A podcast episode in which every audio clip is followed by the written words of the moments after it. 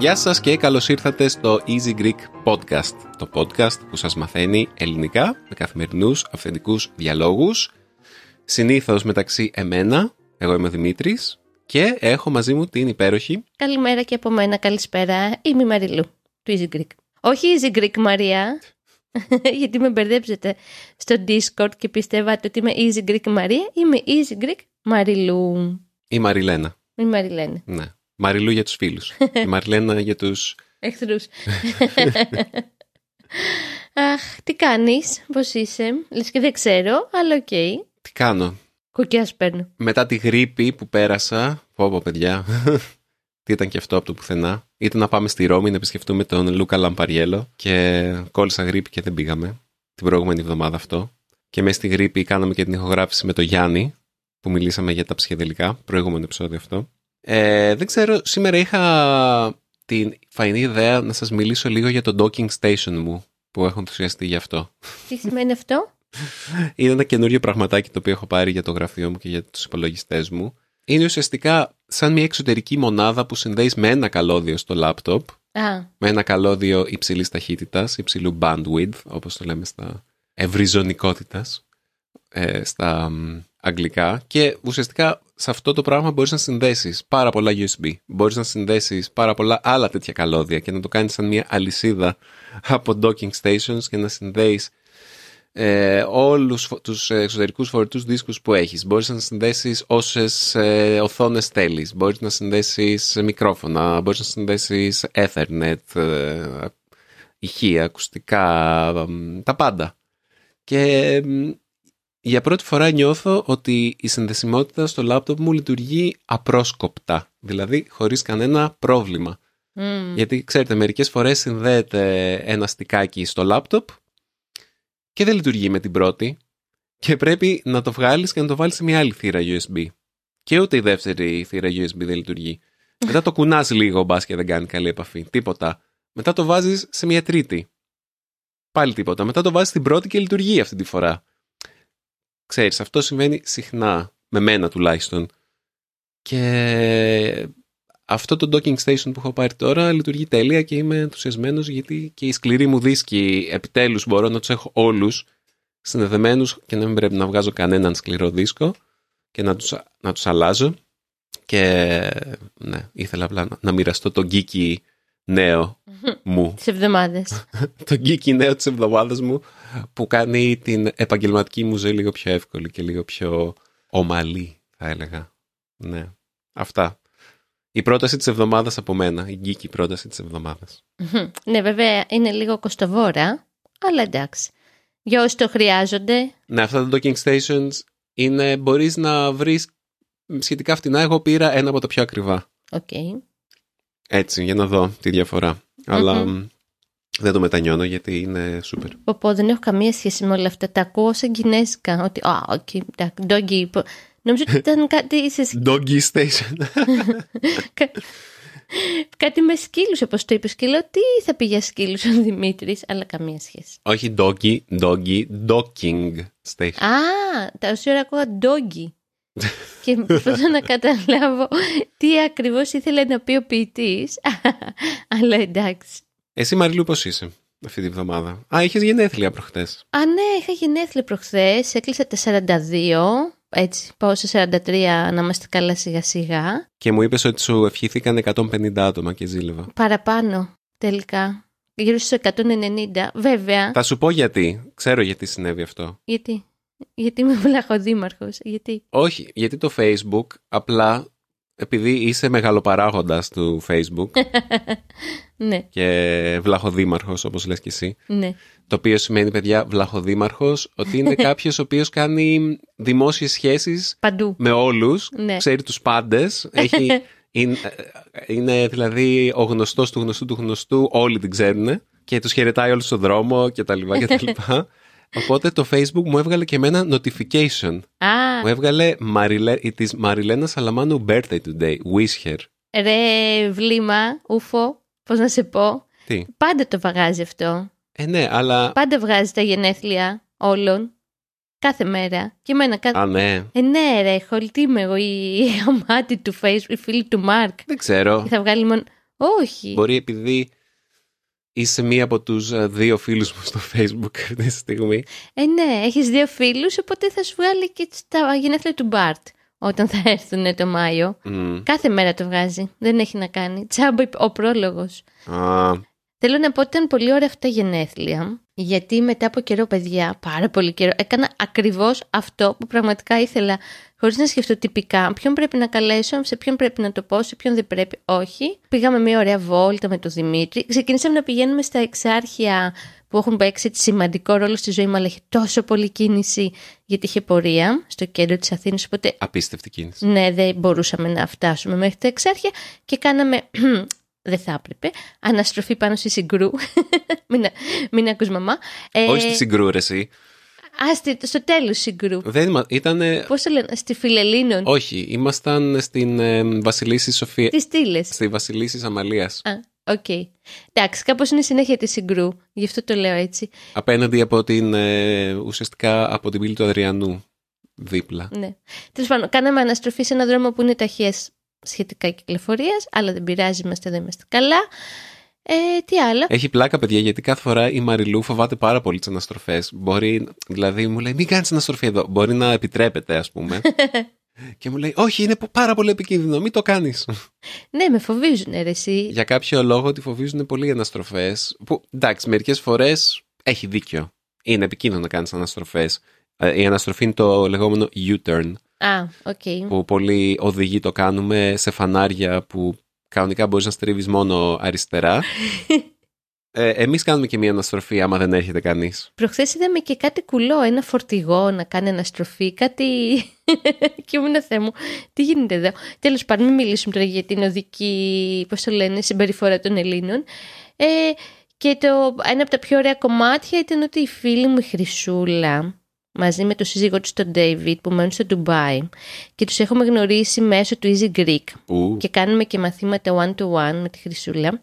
Ε, μου έστειλε, μου στείλανε μάλλον και οι δύο, μια καταπληκτική ανθοδέσμη, πάρα πολύ όμορφη, υπέροχα λουλούδια και έβαλε τα κλάματα. Μου φάνηκε πάρα πολύ συγκινητικό Δημήτρη, ένας άνθρωπος που έχουμε δει τόσο λίγες φορές να, να εκτιμάει πάρα πολύ αυτό που κάνουμε και να μας αγαπάει και να μας θεωρεί φίλους.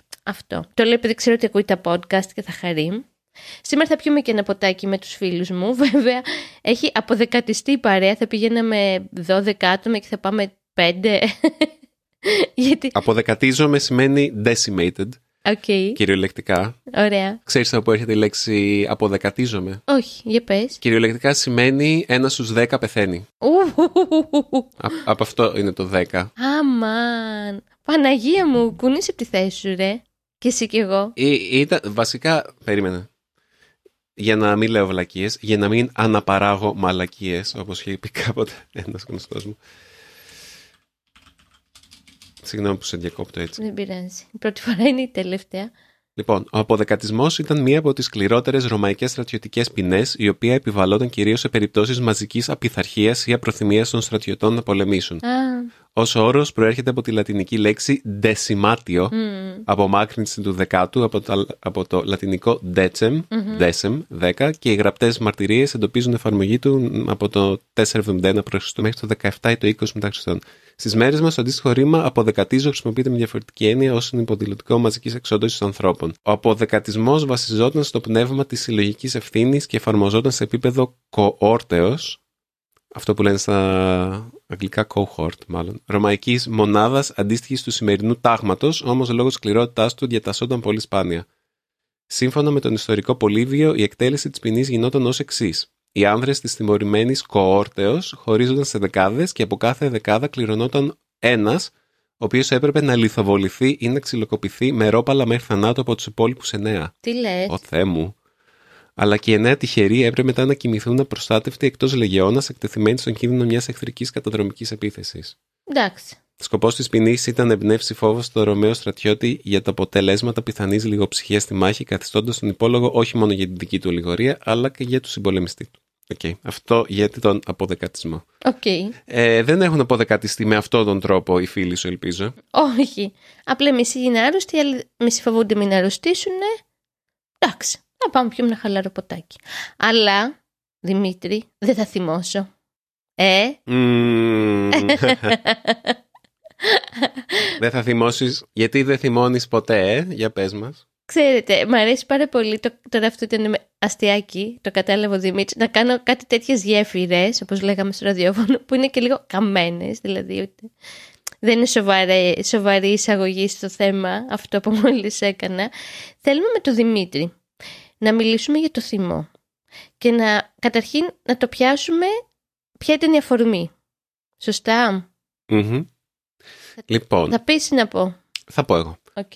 Ε, μέσα στις διακοπές των Χριστουγέννων κάναμε ένα επεισοδιάκι δρόμου όπου η Μαριλού το παρουσίαζε και η ιδέα μας ήταν να ρωτήσουμε τον κόσμο ποια ήταν η τελευταία φορά που γέλασε και ποια ήταν η τελευταία φορά που θύμωσε πραγματικά, που θύμωσε πάρα πολύ. Μμ. Ε, το έχουμε βγάλει αυτό το επεισόδιο, ήταν το πρώτο που βγάλαμε στο 24. Δυστυχώς η μοίρα του ήταν ε, άδοξη αυτό το επεισόδιο. Δεν πήγε πολύ καλά. Ναι, είναι από τα επεισόδια που έχουμε βγάλει τελευταία που τα έχουν πάει χειρότερα από άποψη views και όλα τα στατιστικά. Κανείς δεν το βλέπει. Όσοι το βλέπουν, ε, το βλέπουν για δύο λεπτά και μετά βαριούνται. Πολύ κρίμα, εμένα μου άρεσε. Αχ. Τέλος πάντων. Κρίμα, ναι, δεν ξέρω για ποιο λόγο. Λοιπόν, ε, παρατήρησαμε δύο πράγματα όσο μιλάγαμε με τους περαστικούς σε αυτό το επεισόδιο. Το ένα ήταν ότι πολλοί είχαν πρόβλημα να μας πούνε ποια ήταν η τελευταία φορά που γελάσανε πραγματικά με, τα, με την καρδιά τους. Τους ρωτάγαμε, πείτε μας, ποια είναι η τελευταία φορά που γελάσατε; Και η απάντησή τους ήταν, Α, εγώ γελάω κάθε μέρα. Τώρα, πριν λίγο, πριν πέντε λεπτά γέλασα με την καρδιά μου.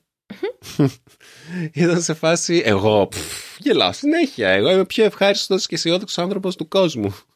Και μετά αντίστοιχα τους ρωτάγαμε, ε, ποια είναι η τελευταία φορά που θυμόσατε πάρα πολύ; Και είτε δεν θυμόντουσαν πότε, δηλαδή το ψάχνανε, λένε, «Ε, πότε θύμωσα τελευταία φορά. «Μ, Δεν θυμάμαι. Ξέρεις, εγώ δεν, δεν θυμώνω κιόλας.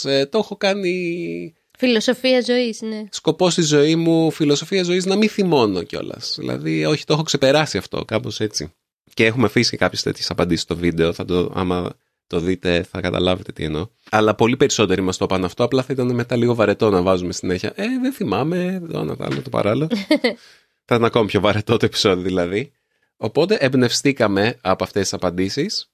Και ακόμα και κατά τη διάρκεια του γυρίσματος ε, είπα στη Μαριλού, όταν κάποιοι μας δώσαν αυτές τις απαντήσεις, Μαριλού, αυτοάνωσα, αυτοάνωσα, αυτοάνωσα. Ε, Καμπανάκι. ναι, τι σημαίνει αυτοάνοσο, Και πώς συνδέεται βασικά; πώς συνδέεται; Ε, αυτές τις μέρες διαβάζω ένα βιβλίο του Γκάμπορ Μάτε, ο οποίος είναι ένας διάσημος, ε, πφ, δεν ξέρω καν, Συγγραφέας. Ε, Ψυχαναλυτής. είναι συγγραφέας, Ψυχιατρός. ήταν κάποτε μ, οικογενειακός γιατρός. Οκ.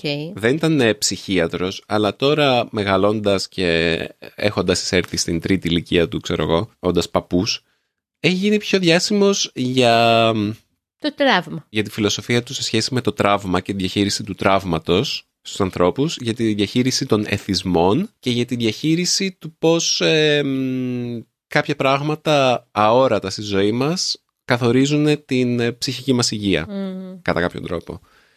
Και έχει γράψει πολλά σε σχέση με όλα αυτά που σας έχω πει και τώρα διαβάζω ένα βιβλίο του που λέγεται «Ο μύθος του κανονικού», «The Myth of Normal». Το έχει γράψει και με το γιο του, ε. Το έχει γράψει και με το γιο του. Και έχει πολλά κεφάλαια που το καθένα εφάπτεται σε μία πτυχή του πώς η κουλτούρα μας δημιουργεί μικροτραύματα, ας πούμε, ή και μεγάλα τραύματα στους ανθρώπους και πώς μ, πτυχές της ψυχολογίας μας, όπως αυτό που είπαμε, όπως η καταπίεση των αρνητικών συναισθημάτων, μπορεί να δημιουργήσει αυτοάνωσα. Το αυτοάνωσο τι είναι, είναι μ, ασθένειες οι οποίες δεν είναι π.χ. σαν τη γρήπη που τις κολλάμε από κάπου Μμ. ή κάποιος εξωτερικός ε, παράγοντας έρχεται και μολύνει το σώμα μας, δημιουργούνται από μέσα. Μια πολύ κλασική περίπτωση αυτοάνωσου είναι ο καρκίνος, έτσι ο πιο τρομερός, φοβιστικός και μ, πάρα πολύ άσχη, πιο άσχημη ασθένεια που παρόλα αυτά είναι όλο και πιο συχνή ε, στον δυτικό κόσμο και όχι μόνο. Και μέσα στο βιβλίο διαβάζουμε πολύ συχνά ότι μ, όχι μόνο ο καρκίνος, αλλά και άλλα αυτοάνωσα, μικρό, δηλαδή η σκλήρινση κατά πλάκας είναι ένα- Η αρθρίτιδα νομίζω που παίζει πολύ. η αρθρίτιδα. Μμ. Τις κλίνεις κατά πλάκας, ε, ο... Το Crown. ναι, τέτοια πράγματα. Τέλος πάντων, δεν είμαστε ειδικοί στα αυτοάνωσα. Δεν μιλάει μόνο γι' αυτό. Μιλάει, για παράδειγμα, έχει ένα κεφάλαιο πολύ ενδιαφέρον που λέει για το πώς ε, δημιουργούνται τραύματα στις μητέρες Μμ. που περιμένουν παιδιά στις εγκυμονούσες γιατί έχει διαστρεβλωθεί τελείως η έννοια της κοίησης και είναι μια πλήρως ιατρικοποιημένη διαδικασία στις μέρες μας στη Δύση και ότι πλέον οι γυναίκες δεν έχουν λόγο στο πότε να γεννήσουν και πώς να γεννήσουν ότι οι γυναικολόγοι τους ουσιαστικά τους λένε λοιπόν εσύ θα γεννήσεις τότε με κεσαρική, δεν με νοιάζει τι θέλεις, ε, έτσι πρέπει να γίνει. Και αυτό μπορεί να δημιουργήσει σε κάποιες περιπτώσεις πολύ μεγάλα τραύματα στις γυναίκες και όχι μόνο αυτό, η ίδια διαδικασία της, του τοκετού από εκεί που γινόταν στο σπίτι, με τη ΜΕΑ, με, σε ένα πιο χαλαρό περιβάλλον χωρίς δυνατά φώτα κτλ. Τώρα γίνεται σε μια χειρουργική αίθουσα. Και αυτό είναι, είναι αφύσικο. Για να μην αναφέρω τις κυσαρικές τομές και πόσο συνηθισμένες είναι. Ναι, γιατί θα πας σε άλλο θέμα τώρα. Ναι, σας λέω ένα παράδειγμα ενός κεφαλαίου πώς δημιουργούνται τα τραύματα. Γιατί το τραύμα είναι το κύριο θέμα του κυρίου Γκάμπορ Μάτε. Και πώς δημιουργεί τραύμα το να μη θυμώνουμε Μαριλού; Για πες μας και εσύ τι πιστεύεις. Εντάξει, είναι καταπίεση συναισθημάτων όλο αυτό. Οπότε κάπως για να μην χαλάσουμε την εικόνα μας και να δίνουμε την εικόνα του ζεν και του καλού παιδιού και του καλού συζύγου, ξέρω εγώ τι, και του καλού φίλου, ε, καταπίνουμε πάρα πολλά πράγματα. Εντάξει, και εγώ το κάνω ενίοτε αυτό. Και λέμε όχι, όχι, δεν θα θυμώσει, γιατί ο θυμός είναι κακός σύμβουλος. Ε, που είναι το αντίθετο, γιατί καθαρίζει το μυαλό σου, είσαι ειλικρινής με τους ανθρώπους γύρω σου, ότι ξέρεις κάτι, αυτό που έκανες, ρε παιδί μου, μου την έσπασε πάρα πολύ, με θύμωσε πάρα πολύ. Και ρε παιδιά, εντάξει, δεν πρέπει μια ζωή να, να κοιτάμε το τι θα πούν οι άλλοι και να, έχουμε, να φροντίζουμε την εικόνα του εαυτού μας για να είμαστε γαμάτοι και αποδεκτοί. Μπορούμε να είμαστε αποδεκτοί και θυμωμένοι. Μπορώ να πω εγώ, να προσθέσω. Ε, εγώ τον εκφράζω το θυμό μου, Δημήτρη, ίσως παραπάνω από ό,τι θα έπρεπε μερικές φορές, ειδικά μαζί σου, ε, γιατί κάπως πρέπει να ξεθυμένει και άμα δεν ξεθυμένει ή θα σκάσουμε εμείς όπως είπες πριν μετά αυτό άνοσα ή θα σκάσουν οι ανθρώπινες σχέσεις οι οποίες βασίζονται και καλά στο σεβασμό και δεν ξέρω εγώ τι άλλο και δεν υπάρχει θυμός. Και μία μέρα θα έρθει και θα τα έχουμε όλα μαζεμένα και θα γίνουμε κόλος. Ενώ θα μπορούσαμε να το εκφράσουμε έτσι πιο σταδιακά και πιο ήπια. Και δεν θα βγει κάπου καλό. Οπότε, παιδιά, και να θυμώνετε και να το εκφράζετε. Θα σου πω το εξής. Ντρέπομαι που το λέω, αλλά Όπα. ανθρώπους που βάζουν όρια με έναν τρόπο υγιή και όχι ας πούμε παρεμβατικό Μμμ. τους σέβομαι πολύ περισσότερο από τους ανθρώπους που δεν μου βάζουν όρια. Μμ. Σκέψου το, δεν ξέρω για σένα. Σκέψου ανθρώπους που μπορείς να τους κάνεις ό,τι θέλεις, ποτέ δεν θα σου πούνε όχι, ποτέ δεν θα εκφράσουν την ε, αντίρρησή τους σε κάτι, ποτέ δεν, άμα τους πειράξει κάτι δεν θα σου πούν κάτι. Κοίτα, ενστικτοδός, αυτούς τους ανθρώπους δεν τους σέβομαι Μμ. και κάπως ίσως τους έχω και λίγο του, Πεταματού. του πεταματού, ότι αρχίζω και να μην ασχολούμαι μαζί τους. Λες και δεν αξίζουν την προσοχή μου. Υποσυνείδητα. Δηλαδή είναι αυτό το, τους θεωρώ δεδομένους, ότι εντάξει μωρέ, Εκεί είναι. Ναι, δεν μ' αρέσει που το λέω αυτό, αλλά κοιτάζοντας τον εαυτό μου και κοιτάζοντας το είδος της διάδρασης που έχω μαζί τους, το βλέπω αυτό. Αντιθέτως, βλέπω ότι ανθρώπους που πατάνε πόδι και μ, άμα κάνω κάτι που δεν τους αρέσει μου το λένε και μου το λένε έντονα και υπάρχει μια συζήτηση και υπάρχει μια επαναδιαπραγμάτευση των ορίων μεταξύ μας, αυτούς τους ανθρώπους τους σέβομαι. Ωραία, καλά που το ξέρω. Θα σου βάζω πιο πολύ χέρι όταν κάνεις άνω κάτω το σπίτι. Ε, και όταν είμαι θυμωμένη. Ε, ε, εγώ στο έχω πει πολλές φορές ότι γενικά εσένα είναι θέμα σου το ότι άνθρωποι στο περιβάλλον σου σε θεωρούν με διάφορους τρόπους δεδομένοι γιατί δυσκολεύεσαι μερικές φορές να κάνεις αυτό που συζητάμε τώρα. Να θυμώσω, ε. Να τους πεις τι σε δυσαρέστησε. Ε, δηλαδή κάπως ε, μπορεί κάτι να γίνει με έναν άνθρωπο στο περιβάλλον σου και να, το, να γελάσεις αντί πραγματικά να κάνεις αυτό που θέλεις που είναι να θυμώσεις. Μμ. Εντάξει, το αλλάζω όμως αυτό σιγά σιγά Δημήτρη. Δηλαδή, προχθές που έγινε κάτι με έναν δικό σου άνθρωπο, πολύ κοντινό σου, δεν θα πω λεπτομέρειες, και θύμωσα πραγματικά πάρα πολύ. OK, okay, εκείνη τη στιγμή έφυγα γιατί θα τσακωνόμουν πάρα πολύ και δεν ήθελα μπροστά στο παιδί να τσακωθώ. Αλλά την επόμενη μέρα τοποθετήθηκε ότι ξέρεις κάτι, έκανες αυτό, αυτό και αυτό, με ενοχλεί, δεν με σέβεσαι, δεν σέβεσαι τα ωριά μας, τα έχουμε συζητήσει.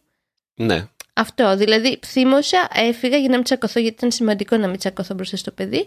Αλλά την επόμενη μέρα τον εξέφρασε το θυμό μου. Έστω και πιο ήπια, ρε παιδί μου.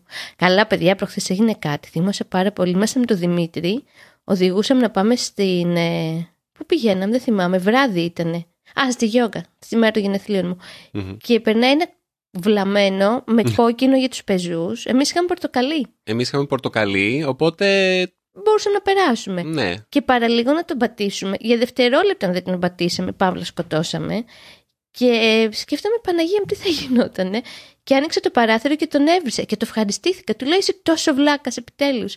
Ή μετά είπε μία βλακία και του λέω: Καλά, δεν ξέρεις τι σου γίνεται. Και... Μα ήταν χαζός ο, ο τύπος. Δηλαδή, εκείνη τη στιγμή. Αφηρημένος ήταν. Πήγε να περάσει με κόκκινο για τους πεζούς. Εμείς είχαμε πορτοκαλί, οπότε. Σε κεντρικό δρόμο, έτσι. Ναι. Και με το που φρενάρω, αλλάζει το κόκκινο, γι' αυτό και γίνεται πράσινο. Και λέει: «Ε, Έχω πράσινο. Ενώ μόλις εκείνη τη στιγμή είχε αλλάξει.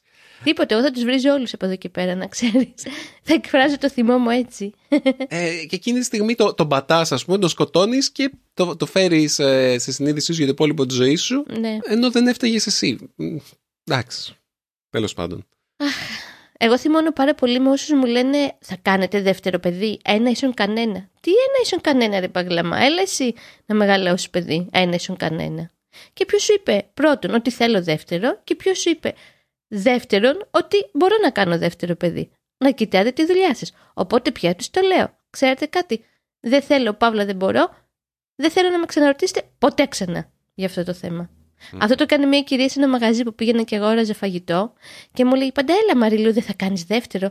Θα το αφήσει μοναχοπέδι. Έλα Μαριλού. Και ήμουν σε κάποια φάση είπα ότι ξέρεις κάτι; Stop, σταμάτα, δεν είναι δικό σου θέμα. Τέλος, δεν με ξαναρωτάς. Γι' αυτό και γι' αυτό το λόγο. Έκτοτε δεν, στα... δεν με έχει ξαναρωτήσει, Δημήτρη. ναι. Αυτά. Ε, κάποτε μου είχε πει ένας ε, γκουρού μου ότι και γενικά παίζει αυτό ότι μερικές φορές ο θυμός μας έρχεται σαν αντίδραση εκείνη τη στιγμή που, που αναβλύζει και άμα παρασυρθούμε από το θυμό μας εκείνη τη στιγμή μπορεί να κάνουμε πράγματα που θα μετανιώσουμε άμα σερφάρουμε πάνω σε αυτό το συνέστημα Mm-hmm. του, της οργής που αναβλύζει τη στιγμή που συμβαίνει. Μερικές φορές πρέπει να περιμένουμε ξέρω εγώ, 24 ώρες πριν αντιδράσουμε σε κάτι το οποίο μας δημιουργήσει θυμό. Εντάξει. Καλά, δεν σου λέω τώρα για ανθρώπους για τους οποίους ε, ε, θέλεις να έχεις κάποια σχέση που πιστεύεις ότι μπορεί να διαταραχθεί άμα εκφράσεις το θυμό σου εκείνη τη στιγμή και πεις πράγματα που μετά μπορεί να μετανιώσεις. Δεν σου λέω για τον τύπο που παραλίγο να τον πατήσουμε. Εκεί μετά δεν θα μπορείς να το πεις. Πρέπει εκείνη τη στιγμή να τον βρίσεις. Εγώ δεν βρίζω. Θα έπρεπε νομίζω να βρίζω περισσότερο τους ανθρώπους όταν κάνουν βλακίες. Αν και έριξε μούτζα προχθές από το αυτοκίνητο. Ναι. Πρώτη φορά σε είδε να ρίχνεις μούτζα. Ναι. Από το αυτοκίνητο. Κάτι άλλο ήθελα να πω, ρε Χολ, και το ξέχασε τώρα με αυτό που είπες. Α, που λες να. Πώς να κρατήσεις το θυμό σου και να περιμένεις λίγο σε κάποιες περιπτώσεις. Έτσι όπως το περιέγραψες, μου ήρθε μια ιστορία που είναι πολύ γνωστή στην Ελλάδα, στο εξωτερικό όχι, για το ζεϊμπέκικο. Και πώς κάποια, ένα, ένας άνθρωπος που θύμωσε πάρα πολύ δολοφόνησε εν ψυχρό κάποιον άλλον επειδή σηκώθηκε να χορέψει το ζεμπέκικο που είχε παραγγείλει εκείνος. Πόσο διαφορετικά θα ήταν τα πράγματα αν είχε πει ότι ξέρεις, ο Ζεν, όχι, θα σφάξω στο γόνατο τώρα. Την ξέρεις αυτήν την ιστορία; Όχι. Όχι. Ε, νομίζω έχει γίνει και ταινία. Γιατί, εντάξει τώρα σχετικό και άσχετο, αλλά μου ήρθε σαν εικόνα. Στην Ελλάδα του 70 και του 80, μην βλέπεις τώρα που έχει γίνει ένα χάλι του ζεμπέκικο γενικά, αν κάποιος σηκωνόταν να χορέψει ζεμπέκικο, άντρα τότε, δεν έπρεπε να σηκωθεί δεύτερο στην ώρα που αυτός χόρευε το ζεμπέκικο του, γιατί ήταν μεγάλη προσβολή Μόνο ένας επιτρεπόταν να χορέψει. το έχω ζήσει και με τον παππού μου αυτό που χόρευε ζεμπέκι. Μπήκε ένας άλλος κύριος στην πίστα και σηκώθηκε και έφυγε ο παππούς μου. ε, αυτός ήταν ευγενικός, δεν τον έσφαξε. Και υπήρξε μια τέτοια λέει κόντρα και δολοφόνησε επιτόπου μέσα στο κέντρο επειδή του χορέψαν το ζεμπέκικό του. Αυτό. Δεν ξέρω γιατί μου Προσπαθώ να θυμηθώ το όνομά του για να το ψάξετε γιατί έχει ενδιαφέρον σαν ιστορία. Τέλος από τη μία έχουμε τέτοιες ιστορίες και από την άλλη τώρα έχουμε ανθρώπους να λένε «Α, εγώ δεν θυμώνω ποτέ». Πώς το ερμηνεύεις αυτό, Μαριλού; Γενικά έχουμε γίνει φουλάτ σε συναισθήματά μας. Δεν είμαστε λίγο... Δεν ξέρω. Προσπαθώ... Είναι μια κοινωνία η οποία έχει γίνει πιο επίπεδη σε συνέστημα. Ούτε θυμώνουμε πολύ, ούτε είμαστε πολύ χαρούμενοι. Και ταυτόχρονα έχουμε, όπως είπαμε πριν κάποια επεισόδια, ρεκόρ ψυχικών ασθενειών, κατάθλιψης, απογοήτευσης. Ναι. Και αυτό άνοσον φαντάζομαι που προκύπτουν ή θα προκύψουν από αυτά τα συναισθήματα, τα καταπιεσμένα. Και επίσης Δημήτρη, έχουμε ρεκόρ, τουλάχιστον ελληνική κοινωνία και οπαδικής βίας που γίνεται χαμό στα γήπεδα και σκοτώνονται μεταξύ τους και παίζουν ξύλο. Mm. Βίας. Βίας, ναι. Και πολύ έντονη βία σε παιδάκια, φιβάκια, ειδικά αγόρια που παίζουν ξύλο στα σχολεία και τα διαβάζουμε εμείς μετά ή μαχαιρώνονται. Οπότε, ξέρω εγώ, μπορεί αυτά να μην εκφράσουν ποτέ το θυμό τους εκεί που έπρεπε, να τους λέγανε από παιδί ότι δεν θα. Εδώ ρε παιδί μου, είσαι το καλό παιδί. Και τώρα βγαίνουν στις αυλές των σχολείων και μαχαιρώνουν το ένα το άλλο. Μεγάλη υπόθεση αυτός ο θυμός. Γενικά. Αυτά. Εγώ στο μυαλό μου τη σκορπίνα. Τώρα που θα πάμε να φάμε.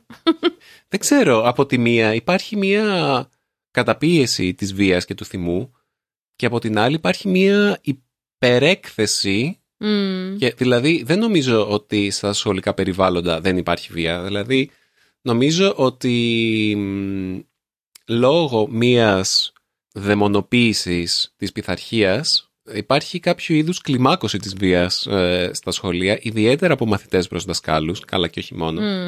ναι. Και κάπως είναι σαν να προωθείται η βία σαν λύση υπογείως. Ακριβώς.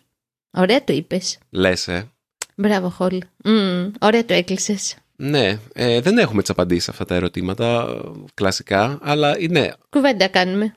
Όπως λέει και η Μαριλού, είναι κάτι το οποίο το παρατηρούμε ιδιαίτερα στα, στα παιδιά, στους νέους, στους mm-hmm. Και ναι, εμένα με θυμώνει, για να κλείσω και εγώ να πω ότι με θυμώνει, ότι πλέον ιδιαίτερα στα μικρά παιδιά ε, και στους εφήβους, στους νέους ανθρώπους υπάρχει φαίνεται να υπάρχει η έλλειψη τρυφερότητας.